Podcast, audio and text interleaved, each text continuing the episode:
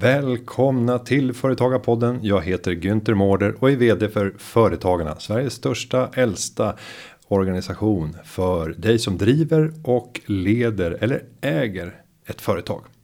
Idag ska vi bege oss in i teknikens värld och fundera över vad kan teknik innebära när det kommer till att skala upp verksamhet, lösa problem som idag är för komplexa för människor att göra eller där en dator kan ta över. Ja, vi ska ge oss in i A I-världen. Artificiell intelligens spås bli nästa teknologiska revolution, men vad innebär den för oss som företagare? Och hur är det att leda ett av Europas ledande A I-bolag? Det här ska vi ta reda på i veckans avsnitt av Företagarpodden. Välkommen! Veckans gäst är Luka Tzernkovic-Fris som är vd och medgrundare av ett av världens just nu mest omtalade A I-bolag. Han grundade Peltarion tjugohundrafyra tillsammans med medgrundarna Mons Erlansson när de studerade vid K T H. Nu ska vi kasta oss in i den värld som för oss vanliga dödliga kan kännas väldigt mycket framtid, men som för vår gäst är vardag. Välkommen till Företagarpodden. Tack ska du ha. Och då är jag ju först intresserad av att veta din ingång till artificiell intelligens. Var är den någonstans? Ja, det började väl på K T H skulle man kunna säga. Det var jag och min medgrundare Mons. Vi upptäckte de här systemen som då var väldigt vetenskapligt orienterade. Det var akademi, det var mycket research kring det. Och, och de som jobbade med det älskade att det också bara var inom akademin. Och, och var, när befinner vi oss i tiden nu? Så det måste ha varit omkring tjugohundraett tjugohundratvå vi, vi först började jobba med mm. de här systemen. Och vi tyckte de var, de verkade vara häftiga. Det skulle vara jättehäftigt om man slapp programmera datorer, om de kunde pro- programmera sig själva. Men vi tyckte samtidigt att eh, här finns det en kommersiell tillämpning. Eh, intressant att ingen köper det. Det borde man göra. Vad vi inte visste var att världen då var i någonting som har kommit kallas för A I-vintern. Det var nämligen att på åttio- och nittiotalet gjordes en massa luften om vad A I skulle göra och inte göra och hur världen skulle förändras med A I. Och sen levererade det inte riktigt. Och vi var, när vi började så var det en period då i princip alla hade gett upp på A I för närvarande och ägnade sig åt andra saker. Men vi tyckte det var jättehäftigt och vi tyckte så här, det här ska ut i industrin, det här ska få praktisk tillämpning och det måste göras enklare. Och steget från K T H och den akademiska miljön över till den kommersiella arenan, hur tar man det klivet? För det är inte heller helt självklart. Ja, alltså vi, vi, vår produkt som vi byggde då gjorde vi började vi som en del av vårt exjobb och en kurs. Vi lyckades kombinera ihop lite saker så. Och sen fick vi tidigt en kund eh, som höll på med husvärderingar och vi hjälpte dem bygga ett system som med A I kunde eh, ja, bestämma värdet på hus, och det var på något sätt eh, starten för det. Och redan där så blev det kommersiellt tillämpbart. Kunden valde att integrera det i sitt arbete? Ja, precis. Och mm. det, var, det bolaget finns inte längre för de blev uppköpta av U C. Men i princip alla, bank, alla svenska bankers värderingar gick genom det systemet. Och det måste kännas ganska häftigt när man har suttit och knäckt en lösning för problem som gick att lösa tidigare också. Men det krävdes väldigt mycket mantimmar misstänker jag. Absolut, absolut. Det, det finns inget roligare än att se det verkligen fungera i praktiken. Och sen förstår jag att företagen Tesla, NASA och B M W har en särskild plats i er utveckling. Varför just de bolagen speciella? Ja, de var ju relativt tidiga kunder. När vi hade vår, vår första version av vår utvecklingsmiljö som vi hade byggt. Så Tesla använde den för batterioptimering. Jag kan veta att några av de användarna som, som använde vår mjukvara då är idag på Northvolt här i Sverige. Och det är lite roligt. Uh, NASA använder det för logistik för Space Shuttle för optimering av hur man paketerar saker. Och B M W har för mig hade någonting med kullager att göra.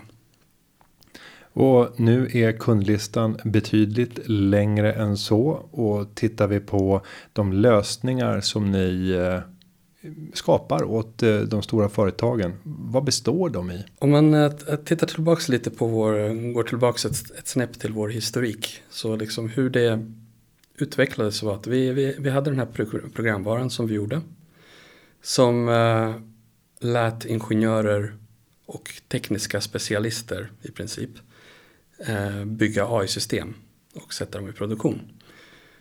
Sen någonstans kring tjugotolv tretton så hände det en stor grej inom A I. Och det var en ny typ av modeller som på grund av dat- mer datakraft och mer data var möjliga. Och plötsligt tog allt ett väldigt stort kliv framåt. Så man kan säga så här, saker som förut kanske skulle ha tagit en dator eh, ett år att lösa, att bygga en A I-modell, gick plötsligt nu på några dagar. Så det var en enorm eh, kliv framåt. Men det gjorde också att tekniken blev betydligt mer komplicerad och att vår mjukvara var också blev väldigt föråldrad ganska så snabbt. Och det valet vi stod då emellan var att okej, okay, ska vi eh, långsamt börja om från scratch med mjukvaran eh, och växa med de kunder som vi, eh, som vi har och med, växa med kunderna, eller ska vi ta in externt kapital och växa på det sättet? Och i och med att området rör sig så snabbt så bestämde vi oss för att ta in externt kapital. Och det, eh, det man ska förstå att A I idag jämfört med det som vi gjorde för tio år sedan, det är en extremt stor skillnad i termer av vilka resurser som krävs och vilken kompetens som krävs. Så det vi ville göra var relaterat till det vi hade gjort. Vi ville göra A I betydligt enklare och mer åtkomligt och mer användbart för vanliga företag. Men utmaningen var flera storleksordningar större på grund av just den teknikutvecklingen som hade skett. Och den allmänna teknikutvecklingen i mjukvara med molnbaserade saker och så vidare. Så om jag återgår till din fråga om vad, vad är det för någonting vi erbjuder företag? I grund och botten så är det en plattform som låter icke-data scientist, icke-A I-experter bygga väldigt avancerade A I-system och sätta dem i produktion. Så det är två saker som, som den framförallt löser. Det ena är att den gör saker mycket, mycket enklare. Och sen det andra är att när du har byggt någonting så kan du verkligen sätta det i drift. Så det är inte bara att det blir ett experiment som ligger vid sidan av och som man bara testat en proof of concept. Utan det blir verkligen någonting man kan sätta i produktion. Och om man ska förenkla det här ytterligare för att förstå den praktiska tillämpningen utan att nödvändigtvis behöva nämna några företagsnamn. Vad är det faktiska som A I hjälper till med och vad är det man ersätter egentligen? Så på den mest abstrakta nivån så är det någonting som behandlar data där någon typ av data går in och någon annan data går ut. Det som är nytt med det moderna A I är att den kan hantera bilder och text och annat ostrukturerad data, ljud och sånt.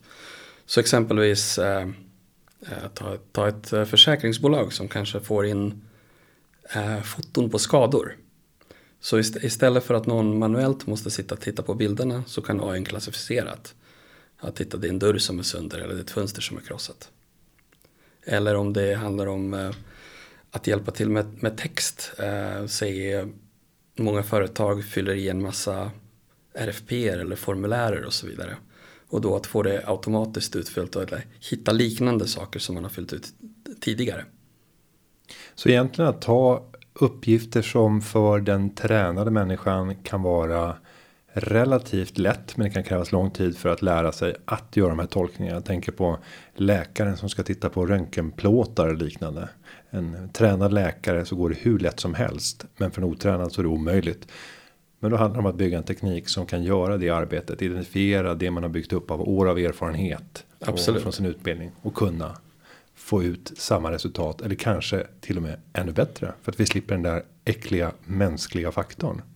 Ja, absolut. Och sen är det ofta att människa i kombination med dator är bäst. Mm. Och, och typiskt är därför också som vi ser att A I funkar bäst när det är domänexperter som får eh, tillgång till det. Snarare än att det är någon data scientist som kan A I men inte kan området. Jag kan ge, ge ett äh, exempel. Det är faktiskt äh, mitt favoritexempel av alla våra kunder. Ett litet svenskt bolag som heter Sybase.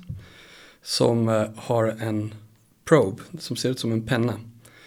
Äh, som de utvecklade för att göra, äh, detektera hudcancer. Så i princip man sätter proben mot ett födelsemärke. Och sen säger den, det här verkar vara okej, okay, eller gå och se doktorn. Så de, de var en tidig plattformskund och de hade idén att tänk om vi lägger till bilder till det här. Så man tar ett foto på den också. Så att de kombinerar data från, med foto och data från proben. Och sen låter en A I-modell göra bedömningen. Och det gick väl okej. Okay.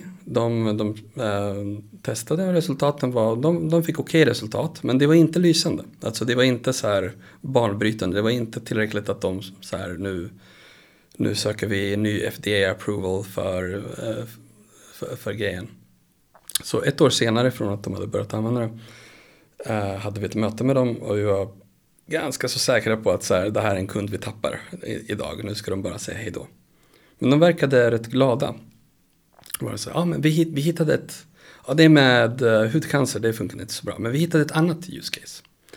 Så det finns tydligen ett membran i huden som motverkar att skräp kommer in i kroppen. Och när det membranet är försvagat, då får folk med allergier får eksem. Det är också tajt kopplat till astma och, och andra grejer. Och det enda sättet som det fram till dess gick att mäta det membranet var att göra en biopsi, alltså att skära ut en bit. Och det gick bara att göra på hud där det var eksem.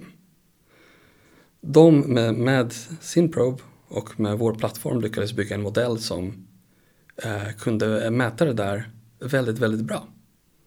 Och i princip de gjorde en, en, till en stor del av deras business. Det är en så här central inriktning nu som de gör. Och det är ganska revolutionerande inom medicin. Och det roliga, varför jag älskar det här caset, är att vi hade ingen aning om att det fanns något membran i kroppen som kunde göra någonting. Det, vi som A I-experter hade inte kommit, kunnat komma på den idén. Och de, de är inte data scientists, de är inte A I-experter. De är med, medicinska ingenjörer. De hade inte kunnat göra det här utan vår plattform. Så det är det här när A I kommer i, i, i händerna på domänexperter som det blir, verkligen blir fantastiskt. Sen i slutet av det mötet så, så sa de att ja just det, vi har ett annat, annat case.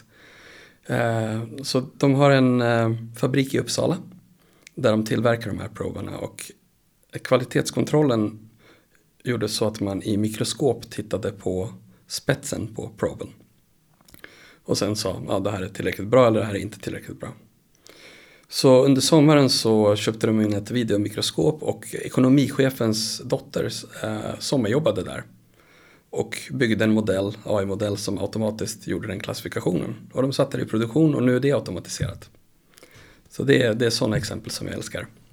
Och då tänker jag att de mest eh, spännande möjligheterna händer när ni får sitta och prata med den som kan verksamheten och bara berätta vilka datapunkter finns här. Och man kanske inte ens beskriver, man kanske inte ens beskriver det som datapunkt utan snarare så här, vilken information har ni? Och att börja ställa frågor så här, på vilket sätt kan jag hämta data och sen kan ni tänka hur kan vi organisera den här? Hur kan vi få ut resultat och hur kan vi göra beräkningar för att sen kunna fatta beslut då, och liknande?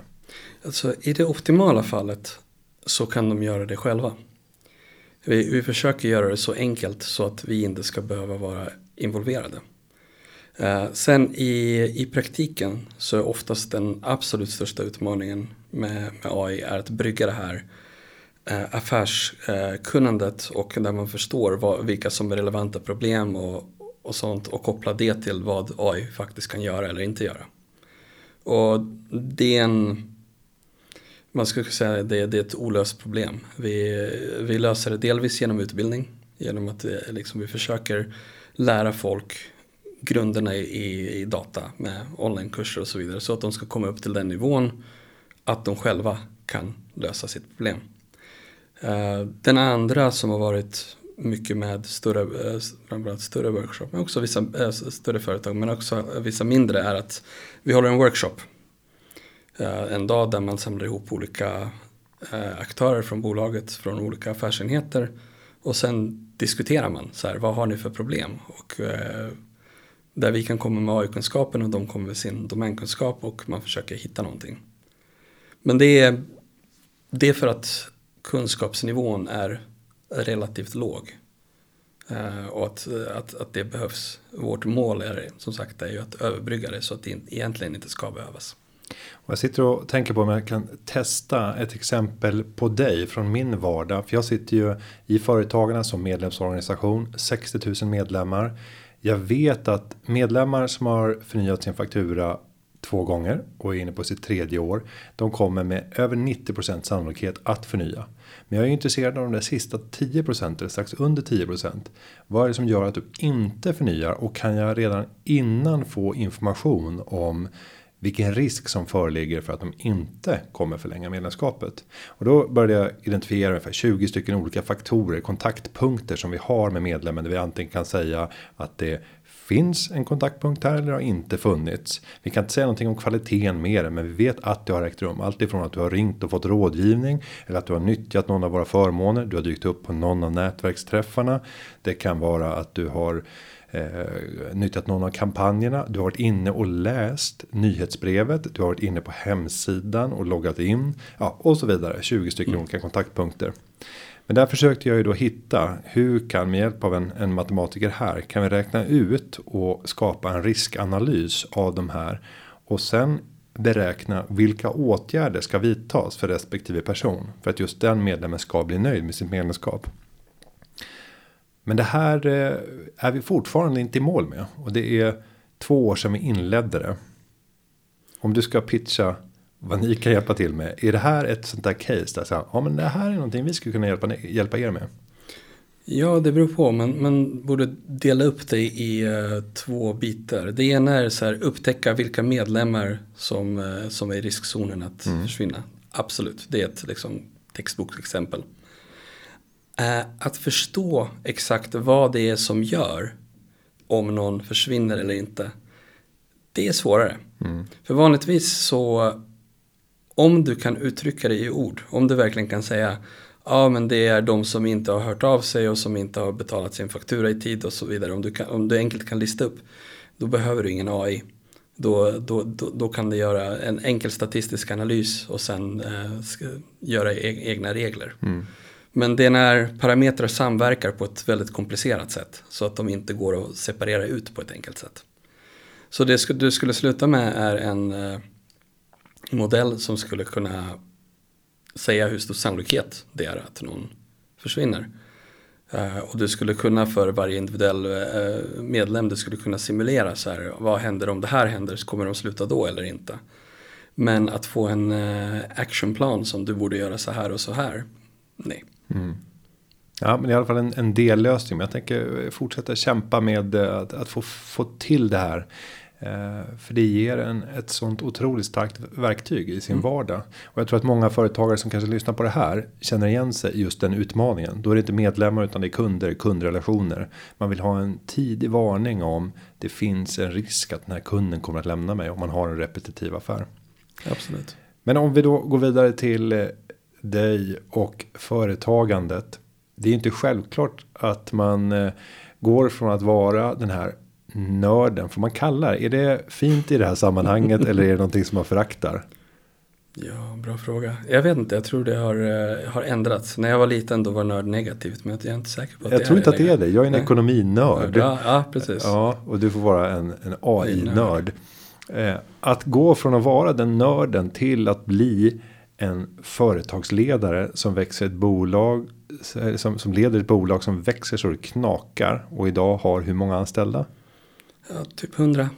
Och det här är inte vilka som helst som ni plockar direkt från eh, utbildningarna på K T H eller Chalmers utan det är rätt seniora krafter. Ja, precis. Jag tror medelåldern, den har gått ner lite nu. Så nu är den kanske trettiosju trettioåtta, men vi hade ett tag där det var ja, fyrtio. Mm.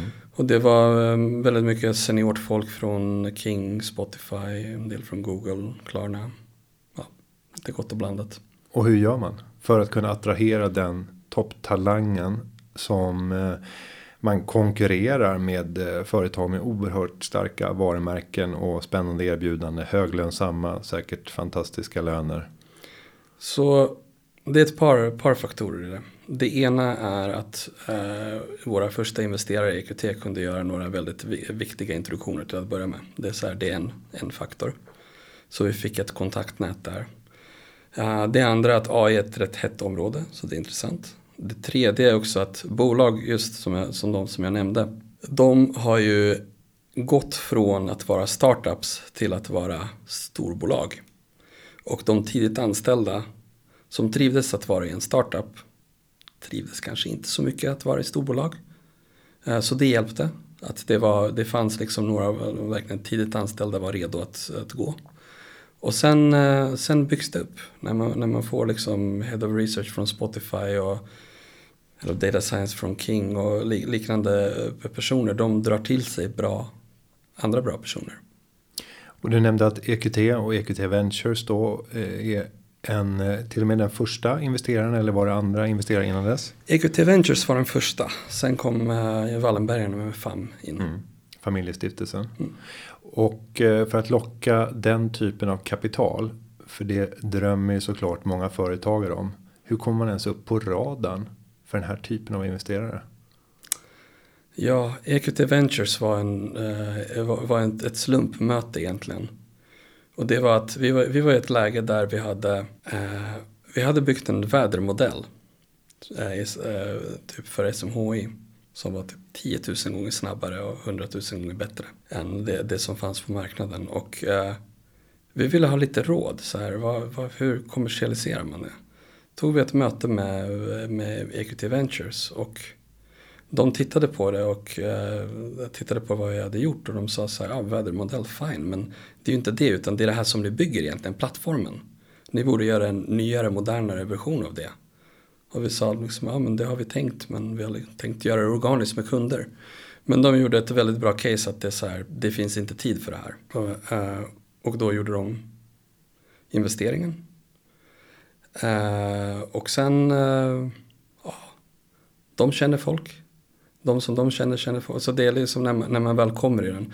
Men jag tror att det som, det som gjorde i det här fallet, just med E Q T och med Wallenberg, och någonting som är i, i kärnan fortfarande eh, för oss, är att vi har faktiskt ett unikt tillfälle nu att bygga ett globalt, svensk teknik, eh, ett globalt teknikbolag från Sverige. Så inom A I så eh, Google, Microsoft, amerikanerna och sen också kineserna är totalt dominerande när det gäller algoritmer exempelvis. Men någonstans där de inte är så bra, där vi verkligen är i världsklass, är verktyg som du använder för att bygga A I. Och just det här för att nå ut till större grupper. Så det finns en stor potential just för att så här, ja, men bygga ett globalt techbolag från Sverige, från Europa. Och det var en stor attraktionskraft för dem. Om man tittar på förutsättningarna för oss i lilla Sverige att kunna generera ett världsledande bolag inom A I som också väljer att stanna i Sverige. Vad säger du för att övertyga mig om att det här är sannolikt? För de flesta tekniktunga bolagen ser man ju försvinna ganska snabbt. Antingen i Europa, kanske till Berlin, men företrädesvis till Silicon Valley eller till Austin eller Tel Aviv i vissa fall. Vad är det som gör att vi ska, skulle ha kapaciteten att kunna kvarhålla er och andra aktörer som ni behöver i ert ekosystem? I Stockholm framförallt då, får man väl säga. För det är väl mer intressant att prata region mm. än land i det här perspektivet. Alltså, Stockholm är fantastiskt på grund av de startups som, är, som redan har lyckats här. Med, då pratar jag liksom Klarna, om Spotify. Om man går, går bakåt så har du Skype hade också. Eh, så det, det finns en kultur där och eh, som de säger, success begets success. Eh, det, Silicon Valley är Silicon Valley idag och har den potentialen för att de har haft så många framgångar som inspirerar folk. Så det är väldigt hög talangnivå, eh, hög nivå här i Sverige, både på människorna som jobbar i de bolagen men också på de ambitionerna som, eh, som folk har. Och sen finns det som sagt, om man tar Spotify är ett bra exempel på ett bolag som har valt att stanna kvar eh, i Stockholm. Nu okej, okay, de är inte ett globalt stort techbolag. Det är mer nischat, men fortfarande. Och sen är det att världen har förändrats också, rent geopolitiskt. U S A håller inte den attraktionen som den kanske skulle ha gjort för ett antal år sedan. Och sen tror jag att det finns en absolut nödvändighet för oss i Europa, och nu pratar jag om Europa, inte bara Sverige, att eh, ha någonting att bidra med på A I-sidan. Det, det går inte att eh, det bara blir amerikanskt och kinesiskt dominerat. Men jag menar inte att det här är en zero-sum game, att det är så här, vi ska bli framgångsrika på bekostnad av amerikanerna eller kineserna. Men i det, det samarbetet, i det globala samarbetet, måste vi ha någonting att bidra med. Och A I är verkligen framtiden. Det är, äh, ja. Och för att bygga den här typen av bolag så misstänker jag att man måste ha förmågan att attrahera topptalang världen över till sitt bolag. Nu har kanske förutsättningarna på riktigt förändrats när det gäller att arbeta i team på global nivå. Covid har verkligen tvingat in oss i att oavsett om vi sitter i en förort till staden där vi normalt sett arbetar eller om vi sitter på andra sidan jorden, att lära oss att samarbeta. Men vad behöver Sverige göra för att kunna bli ett attraktivt land för den internationella talang som företag som ert behöver? Ja, alltså för, för det första för så finns det en massa externa grejer som har gjort det mer attraktivt. Eh, Trump och Brexit, och det här gäller inte bara oss utan det, det gäller alla techbolag i, i Sverige, har dragit stor nytta av att eh, inte nödvändigtvis av någonting som vi gör bra men någonting som andra gör dåligt. Och det är inte så roligt, man vill ju titta på det man själv kan påverka. Ja. Det, det som vi vanligtvis har svårt att konkurrera med är lönenivåerna. Men samtidigt om man börjar baka in det man får här som är redan finansierat via skattemedel som förskola och liknande grejer, så blir det, det blir competitive som man säger. Det, blir, det kan vara jämförbart. Mm. Men sen tycker jag det har ju varit mycket fram och tillbaks nu. Jag vet framförallt Spotify har haft en hel del problem med att de har fått högt kvalificerade utvecklare utvisade för att de inte uppfyllde något litet byråkratiskt krav. Alltså sånt måste bort. Vi måste kunna stödja och uppmuntra att folk med hög kompetensnivå kommer hit och jobbar. Har ni gjort någon sån här smart, tydlig uträkning för vad vi faktiskt får för skatten? Om man ska försöka argumentera med en person som har antingen U S A eller Sverige, mm. står med två erbjudanden och du vet att åker till U S A, du kommer få betala för hela din utbildning om det ska vara värd namnet. Du kommer behöva en sjukvårdsförsäkring för alla din familj, ja, barnomsorg och så vidare.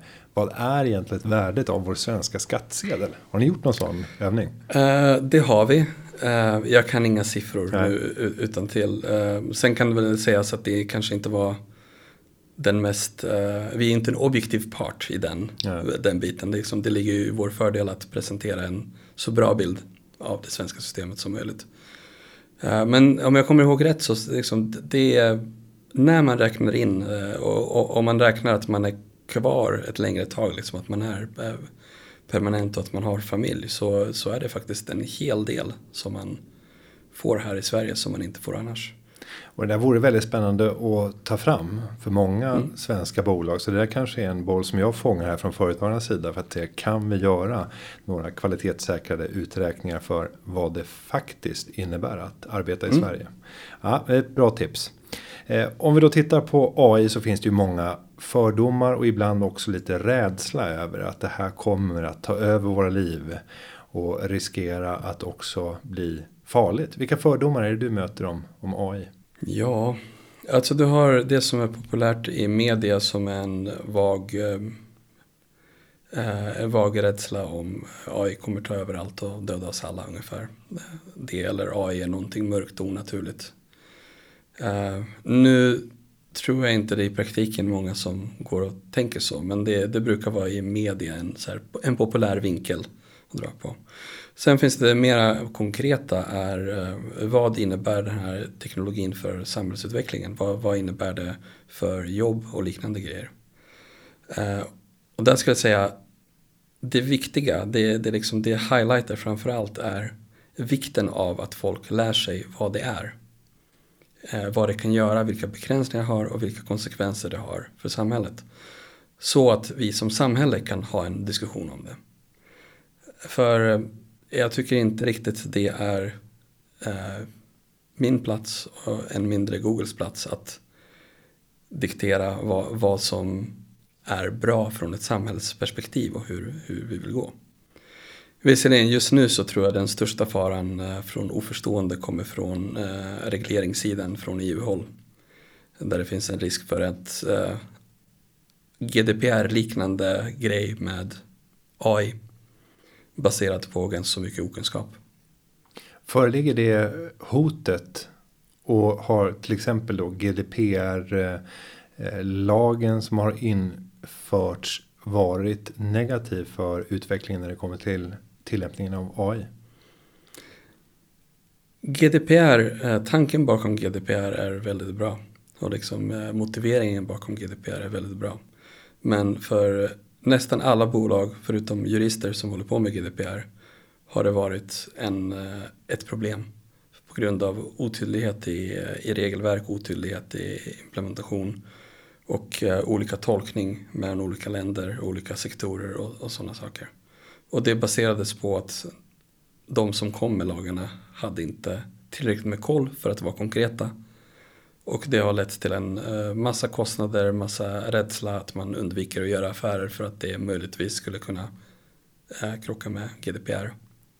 Och jag ser ju i framväxten av andra branscher, nu kommer jag ju från finansmarknaden ursprungligen och den tog ju verkligen form under åttiotalet och nittiotalet så blev det närmast vilda västern för det var ingen från politikens sida som förstod vad som höll på att hända och den typen av värdepapper som nådde marknaden. Och sen gick vi in i tjugohundratalet och en enorm regeliver och man började reglera en det ena, en det andra. Vi fick en finanskris som bara påskyndade den här regeltsunamin som man har pratat om i, i branschen. Vilket har ju höjt inträdesbarriärerna. Det som har utvecklats i finansbolagen det är ju alla kostnader för compliance, alla människor du har runt omkring för att bara klara av de juridiska dimensionerna. Små företag går under, jättarna blir kvar.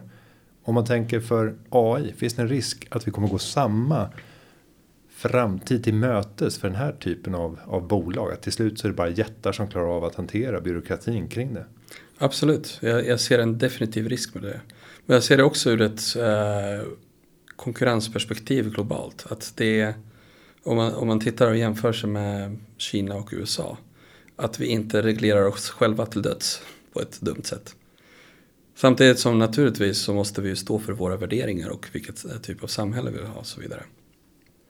Och om vi tittar på er position där i den framtida världen då hoppas ni har blivit så pass eh, stora att ni är en av de aktörerna som kanske kan eh, snarare förvärva än förvärvas, eller? Ja, förhoppningsvis. Mm. Det Och, och strategin för er framåt nu. Om man går in och tittar på eh, alla bolag eller på Ratsit på bolaget så tror jag att de flesta skulle häpnas och säga så här. Hur kan man driva ett bolag så här? Omsätta fyra till fem miljoner i senaste bokslutet och så göra över hundra miljoner i förlust. Det här håller ju inte. Vad har du att säga till dem som läser bokslutet på det sättet? Att som sagt, om vi ska kunna konkurrera med de stora jättarna så måste investeringar göras i att bygga teknologin. Och det vi har gjort, vi har nu under ja, en, tre, tre år byggt teknologin. Och vi har börjat kommersialisera det nu i år. Så de siffrorna kommer att se annorlunda ut över tid. Det är ju hela grejen, man gör en upfront-investering och tills man får tekniken på plats. Och sen vid kommersialiseringen, då ska du förhoppningsvis gå exponentiellt upp. Och sen är det en annan affärslogik jämfört med, eh, låt oss säga, läkemedelsbolag. Där det också har en liknande kostnadsstruktur inledningsvis. Ingen omsättning, ingen omsättning, stigande utvecklingskostnader i takt för varje stadie i studien som du gör. Men där brukar det finnas ett breaking moment där man kan sälja det färdiga preparatet mm. till en stor lä- lä- läkemedelsaktör som kan sköta distributionen. Men så ser inte riktigt er affärsmodell ut. Du måste komma upp till en miniminivå av eh, när eh, produkt och liknande är tillräckligt bra så att man har en product market fit. Att det finns en marknad, du har en produkt som, som marknaden vill ha. Sen finns det ju en massa hantverk efter det med marknadsföring, med hur försäljning fun- fungerar och så vidare, som man använder för att eh, växa det. Och sen kan det gå, ja det kan ju gå väldigt snabbt beroende på marknaden. Eh, jag tittade på ett exempel idag, det var UiPath som är ett eh, sån här R P A-robotik som man kallar autom- enklare automatiseringsverktyg.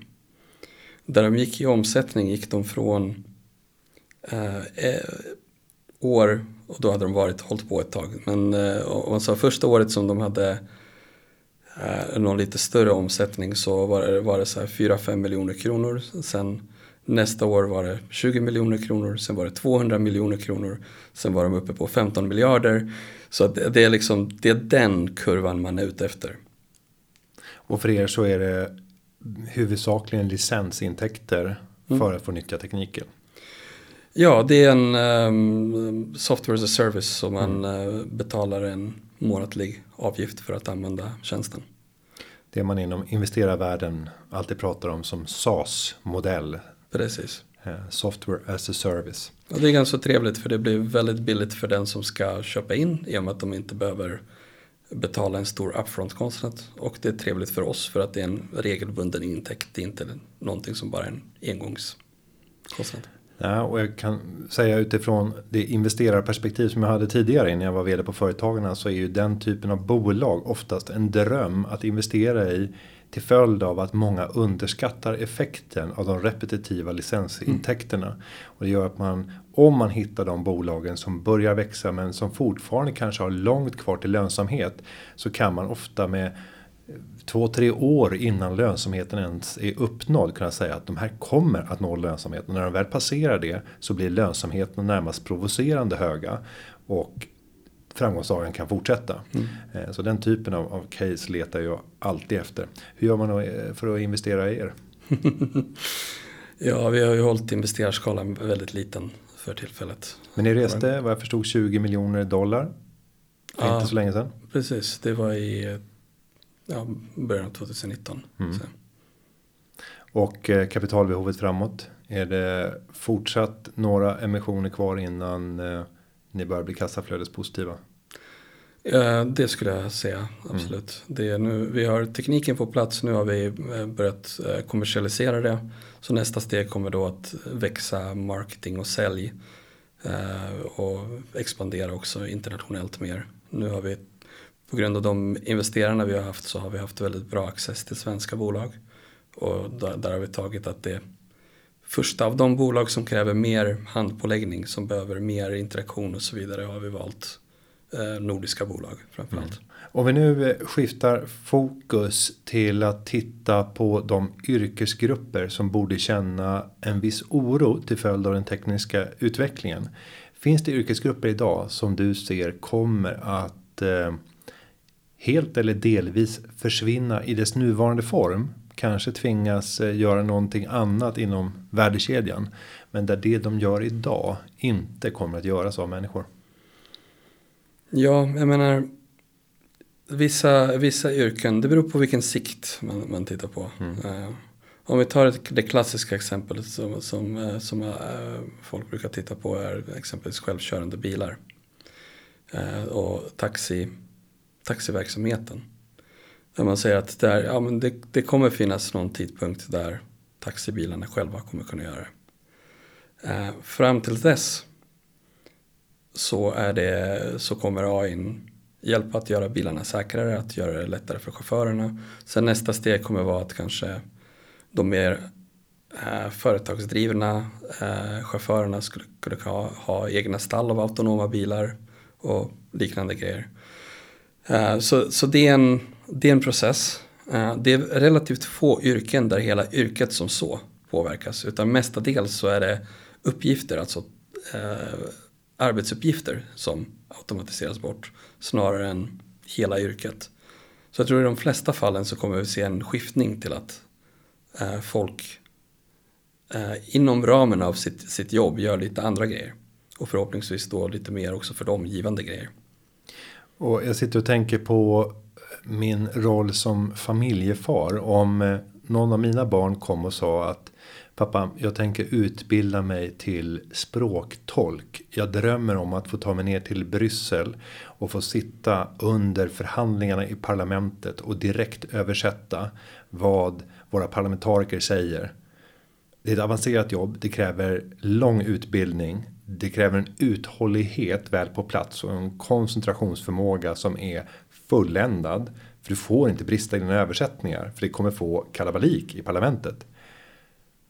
Jag hade inte velat att de skulle välja den vägen. För det är typiskt ett sånt område där jag tänker att redan inom fem till tio år så kommer den här typen av tolkar inte att behövas. Gör du samma analys som jag? Ja, det, det finns ett par sådana områden. Radiologer också. Jag skulle anta Vad gör det. En radiolog då? Eh, de tittar på röntgenplåtar ja. och eh, M R I-scans och liknande och gör bedömningar om det. Tittar det är en tumör här och liknande grejer. Allt som är så här regelbaserat där det finns någonting som är rätt eller fel. Mm. Eh, och där det ofta är repetitivt. Även om det krävs långa inläsningsår av utbildningar. Ja. Om man tänker en så här biträdande jurist finns det skäl att tro. Och då kanske man får börja först i en amerikansk kontext. För den anglosaxiska kulturen och den amerikanska lagstiftningen kommer naturligtvis att vara den som äger företräde. Det finns mest business där. Svensk rätt. Nej, det är kanske inte det första området. Men om vi tänker att utbilda sig till en biträdande jurist i U S A i tioårigt perspektiv. Är det spännande? Jag tycker det är ett, eh, faktiskt ett jättebra exempel. För det, det är ett... Eh, Det finns vissa saker inom juridiken som går att automatisera jättebra. Som exempelvis att titta igenom N D A och liknande så här rutinuppdrag som inte alls behöver någon människa. Samtidigt, när man in, kommer in på de komplexiteterna som oftast inte bara involverar lag utan affärsbeslut också. Så är vi långt, långt borta från att A I kan göra det. I princip... Desto mer som kräver större och bredare kontext och bredare förståelse, desto svårare är det att automatisera bort, om man säger så. Mm. Sen skulle jag ju vilja ha en A I som hjälper till att egentligen bara utifrån alla kända bokslut i Sverige, vilket är offentligt, kunna gå in och analysera vilka branscher är det som det synes vara enklast att bygga snabb tillväxt med också en hög lönsamhet. Och, och helst av allt så skulle den här A I:n även titta på vilka är de högsta befattningshavarna. Hämta information från LinkedIn eller andra sociala medier för att kartlägga personens investeringar i kunskap. För att också få den dimensionen kopplad till verkar det här vara någonting som vem som helst kan göra. Alltså starta ett bolag inom den här mm. branschen lyckas. Eh, och... och Det vore ett oerhört spännande sätt för att välja ut inom vilka branscher ska vi starta bolag. Är en sån typ av A I möjlig att konstruera redan idag? Absolut. Uh, nu, nu börjar det snurra i ditt huvud här. Nej, det, det jag, jag, jag bara... Ser möjligheter. Jag, jag funderar på så här hur mycket jag får säga eller inte får säga. Ja. Uh, jag säger så här att E Q T Ventures har ju ett uh, projekt, ett program som heter Mother Brain. Som eh, går, går ut på precis att identifiera branscher och eh, investera, eh, bolag man ska investera genom att använda A I. Mm. Eh, och det, det funkar absolut. För jag sitter ju i många sådana här jurys för affärstävlingar och då stöter jag på enskilda branscher där jag nästan så här ryggar tillbaka för att jag ser så här. Men är det här verkligen okej att kunna tjäna så här mycket pengar? En bransch som jag aldrig hade kommit i kontakt med tidigare, det var fordonsmäkleri på anläggningsmaskiner för skogsbruk och, och för vägmaskiner, alla typer av anläggningsmaskiner. Mm. De som jobbar inom mäkleri av den här typen av begagnade fordon. Jäklar mm. vilka, vilken lönsamhet de har. Och många har fantastisk business. Och när man har mött entreprenörerna så är det egentligen så här, ett genuint intresse och kunnande av maskiner. Och sen så att gilla och göra affärer med människor. Mm. Men det gör man i många branscher. Och kunskaper kopplat till de här maskinerna kan man säkert skaffa människor som har. Eh, men jag skulle vilja hitta fler av de här branscherna. Men det är kanske den där mother brain ja. klarar av att göra. Ja, det är alltid det där med, när man hittar ett så här schysst arbitrageläge. Mm. Men det är, vi, har, vi, har en, vi har en kund i Tyskland som heter eFarm som eh, i princip är en marknadsplats där du kan eh, köpa och sälja traktorer över hela Europa. Mm. Och det är tydligen så att så här, ja, men i, i Sverige kan man ha en överskott av en viss typ av traktorer och de tillverkarna vill inte att de konkurrerar med nya, nyare modeller. Men i Grekland exempelvis har de en brist på sådana traktorer men överskott av andra. Och att koppla ihop det där, och det de, det de använder A I är att klassificera bilder på traktorer genom att folk bara tar kort. Och då kan den säga att ah, det är en sån här typ och den har de här accessories och liknande grejer. Mm. Men det är vad jag förstått, ja, det är, en, det är en stor, stark bransch. Det låter som att någon har gett sig in i marknaden. Det är ju ofta, jag tror att i det här fallet så är det bristande transparens som leder till att det är så extremt lönsamt. Och där kommer ju A I kunna hjälpa, precis som du säger, mm. ta ett foto. Du får hela specifikationen, kan det läggas in på en marknadsplats som mm. en annan aktör har organiserat, så kan ju hela businessen vara förstörd. Intressebarriärerna är kanske inte överdrivet stora för mm. att bygga plattformen. Ja, om man då avslutningsvis tittar på vad som talar för att ni kommer kunna vara ett eh, bolag som förvärvar istället för att bli förvärvade. Eh, hur ska ni bygga strategin för att inte slukas av de här teknikjättarna? För det är lätt att blicka västerut mot de amerikanska techbolagen och förstå att många av dem borde kasta lystna blickar efter att få, värv, få förvärva smarta talanger som redan har ett sätt att applicera sina smarta tankar i en business som nu verkar börja ta fart. Mm. Alltså en grundgrej är ju att ägarnas inställning. Och då pratar jag om mig, min medgrundare, Wallenbergarna och E Q T. Är att vi vill inte bli uppköpta. Mm. Det andra, hur vi vet liksom var vi står, är att vi har, vi har ju väldigt bra relationer med exempelvis Microsoft. Jag träffade Satya Nadella när han var här i Sverige och sen var vi, precis innan corona, var vi i Redmond där och träffade deras ledningsgrupp. Och vi samarbetar på, på ganska många fronter. Och vi har också schysst samarbete med Google. Och vi ser att eh, de, de har ett stort hål i, i, i sitt erbjudande liksom, där de inte är särskilt bra. Där vi är väldigt bra. Eh, och det finns en väldigt tydlig väg att gå för att eh, utveckla det och för att eh, vara oberoende. Det finns bolag som har eh, nu konkret som har lyckats med, exempelvis eh, Databricks är ett exempel. Det kommer vara nästa stora börsnotering nu efter Snowflake som var tidigare eh, i år. Eh, och dessutom så techbolagen har ju också en, de här stora ändrats också. De är inte helt galet bara acquisition utan de förvärv utan de, de är också mer öppna till att man säger att nej, men vi kommer inte vara helt exklusiva, vi, vi älskar er och kommer samarbeta med er, men så här, vi kommer inte bli upp, uppätna av er.